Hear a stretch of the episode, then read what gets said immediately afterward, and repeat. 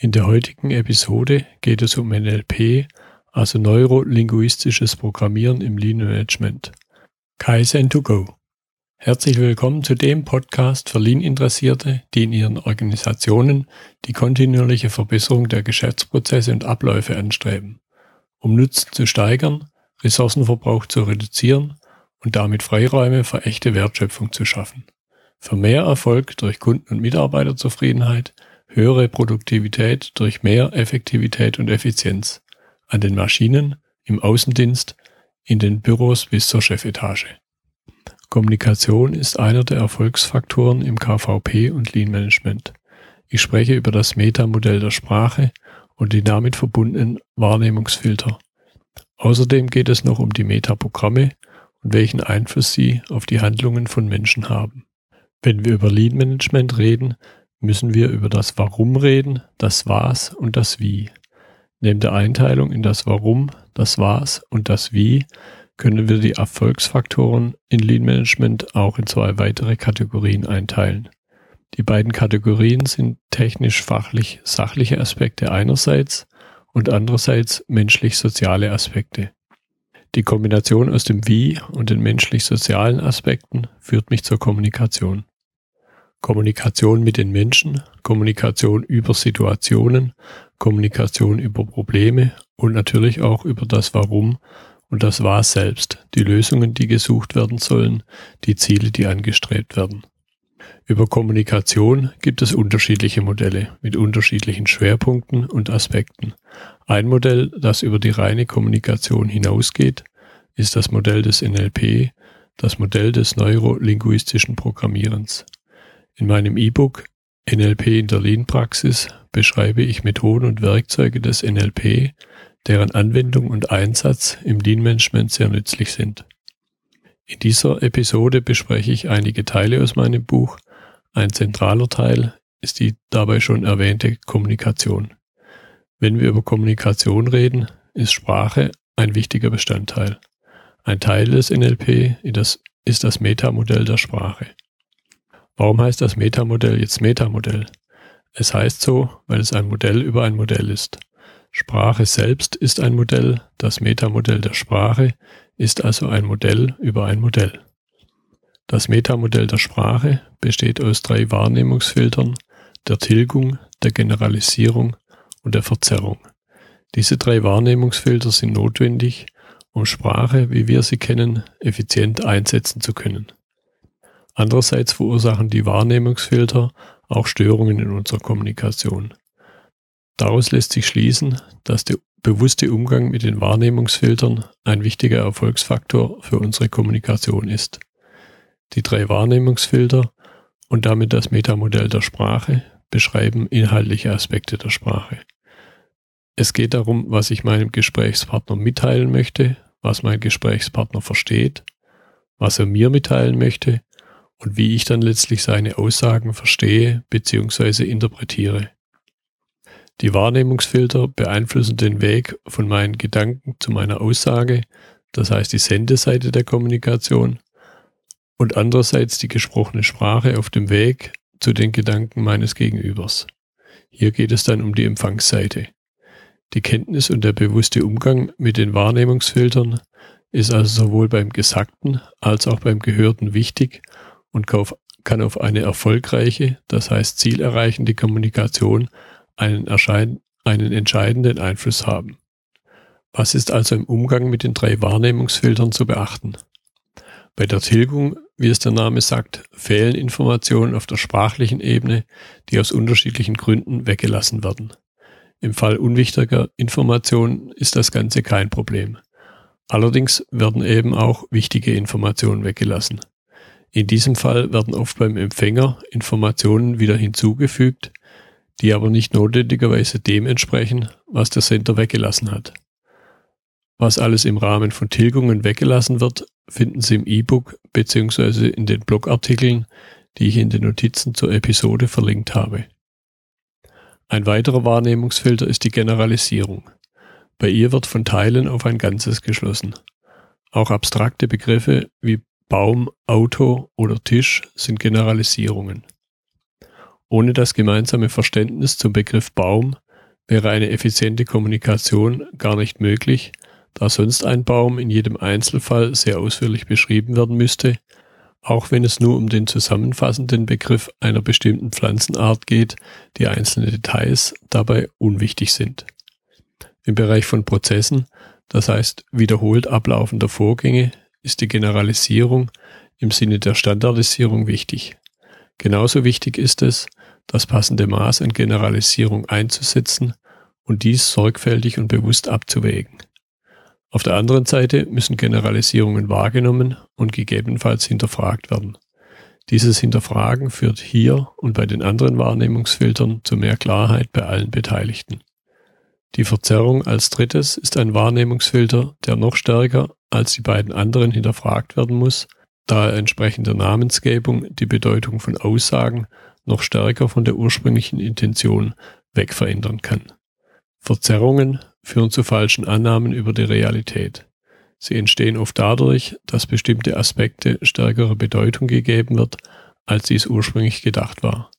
Im E-Book und den auch verlinkten Blogartikeln finden Sie zahlreiche Beispiele der unterschiedlichen Wahrnehmungsfilter, ebenso wie die Hinterfragungen, die Sie einsetzen können, um mehr Klarheit in der Kommunikation zu erreichen. Neben dem Metamodell der Sprache sind die Metaprogramme ein wichtiges Werkzeug im NLP, um mehr Verständnis für andere Menschen, aber auch für sich selbst zu erlangen. Der Zusammenhang zum NLP wird schon durch den gemeinsamen Begriff Programm gekennzeichnet. Auf technischer Ebene sind Programme Instanzen, die einen Computer steuern. Ähnlich ist es mit den Metaprogrammen, die den menschlichen Computer steuern, was letztlich das Gehirn mit seinen bewussten und unbewussten Anteilen darstellt.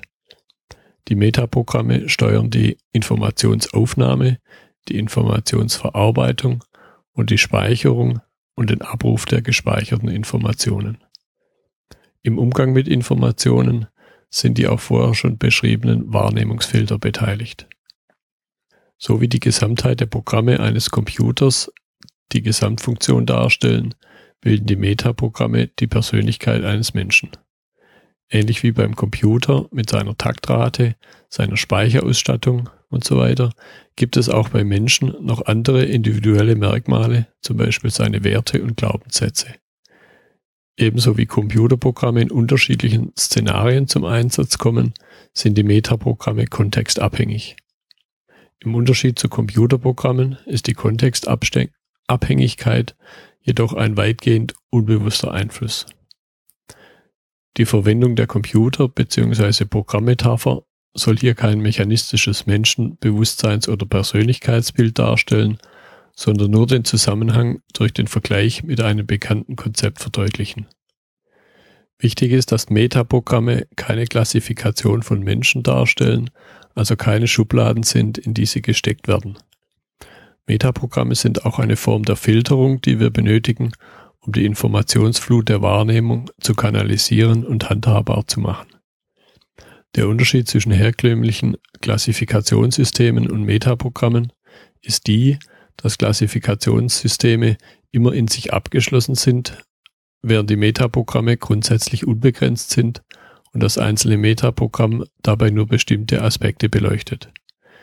Erst die Gesamtheit der Metaprogramme könnte das Verhalten eines Menschen vollständig erfassen und beschreiben ohne dass dieses Ziel je völlig erreicht werden kann. In der Literatur sind über 60 Metaprogramme beschrieben. In dieser Episode werde ich mich auf fünf Metaprogramme beschränken. Insgesamt lassen sich Metaprogramme in grob drei Kategorien einteilen. Sie sind entweder handlungsorientiert, wahrnehmungs- oder kommunikationsorientiert oder zeitorientiert. Mit Metaprogrammen lassen sich beispielsweise für verschiedene Personenkreise Anforderungsprofile erstellen und beschreiben, die die idealen Ausprägungen relevanter Metaprogramme enthalten. Außerdem lassen sich durch das Wissen um die Metaprogramme Vorhersagen über das Verhalten von Personen in bestimmten Situationen, also Kontexten machen. Dieses Wissen erhöht das Verständnis für das Verhalten der anderen Personen ebenso wie für das eigene Verhalten. Ähnlich wie Generalisierungen macht die Vorhersagbarkeit des Verhaltens durch Kenntnis über die Metaprogramme in nicht wenigen Fällen den Umgang mit anderen Menschen erst möglich. Grundsätzlich gibt es bei Metaprogrammen kein richtig oder falsch, sondern nur nützlich oder eben weniger nützlich. Ähnlich wie bei herkömmlichen Klassifikationen bestehen bei Metaprogrammen keine digitalen Ausprägungen, sondern kontinuierliche Bandbreiten zwischen zwei Polen. Metaprogramme sind wie gesagt auch kontextabhängig, das heißt Menschen verhalten sich in verschiedenen Situationen unterschiedlich. Ich beschreibe jetzt einige wichtige Metaprogramme, die am prägendsten in Bezug auf Handlung und Wahrnehmung von Personen sind. Das Motivationsmetaprogramm beschreibt die grundsätzliche Motivationsrichtung eines Menschen. Die beiden Pole sind die Hinzu-Motivation und die Weg von Motivation. Sie lassen sich auch mit den Basismotivatoren Erlangen von Freude und Vermeiden von Schmerz vergleichen. Die Weg von Motivation hat dabei die stärkere Ausprägung und größere Verbreitung unter Menschen, allerdings ist sie nicht so nachhaltig. Die Motivation geht in der Regel zurück, sobald der Schmerz weg ist bzw. abnimmt. Die Hinzu-Motivation hängt meist direkt mit dem Vorhandensein von Zielen zusammen. Dadurch ist die Nachhaltigkeit stärker ausgeprägt, weil das Ziel so lange verfolgt wird, bis es erreicht ist.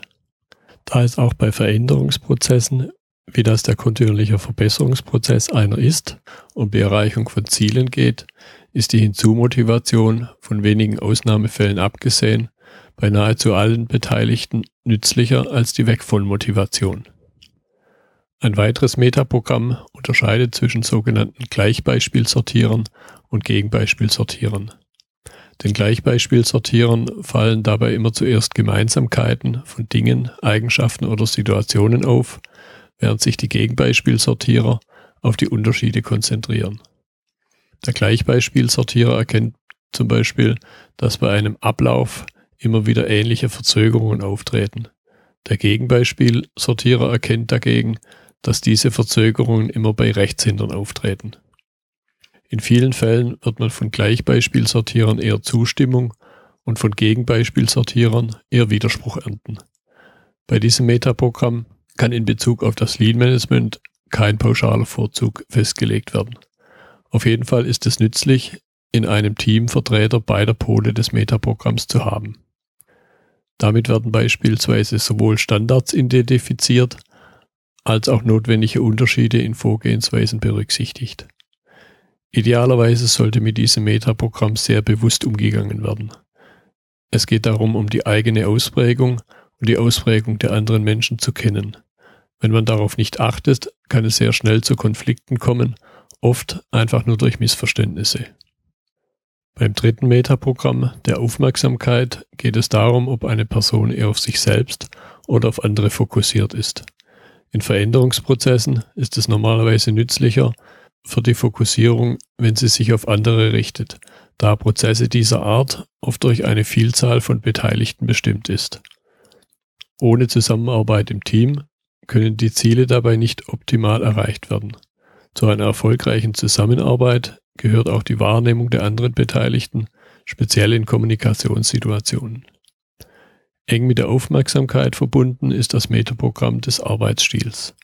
Im Lean Management herrscht generell der Teamgedanke vor, so dass der Arbeitsstil Teamarbeit hier ebenfalls nützlicher ist als die Arbeit als Einzelgänger. Das drückt sich auch darin aus, dass am Band jeder Mitarbeiter dieses anhalten kann. Der Teamgedanke besteht dann darin, dass gemeinsam das Problem gelöst und die Fokussierung auf das engste eigene Arbeitsumfeld vermieden wird. Das Referenzmetaprogramm umfasst die Kriterien, nach denen eine Person in der Lage ist, die Ergebnisse und Resultate zu beurteilen. Die Pole sind dabei einerseits die interne Referenz, bei der eine Person selbst weiß, ob etwas gut oder schlecht ist, oder die externe Referenz, bei der die Beurteilung von einer anderen Person oder Quelle kommen muss. Die Nützlichkeit der Ausprägung ist stark abhängig von der Rolle der betreffenden Person. Die interne Referenz fördert in der Regel die Autonomie, Unabhängigkeit der Person und die Fähigkeit zu eigenständigem Handeln. Ein Projektleiter beispielsweise sollte eine starke interne Referenz besitzen, ohne externes Feedback und die Meinung anderer völlig zu ignorieren.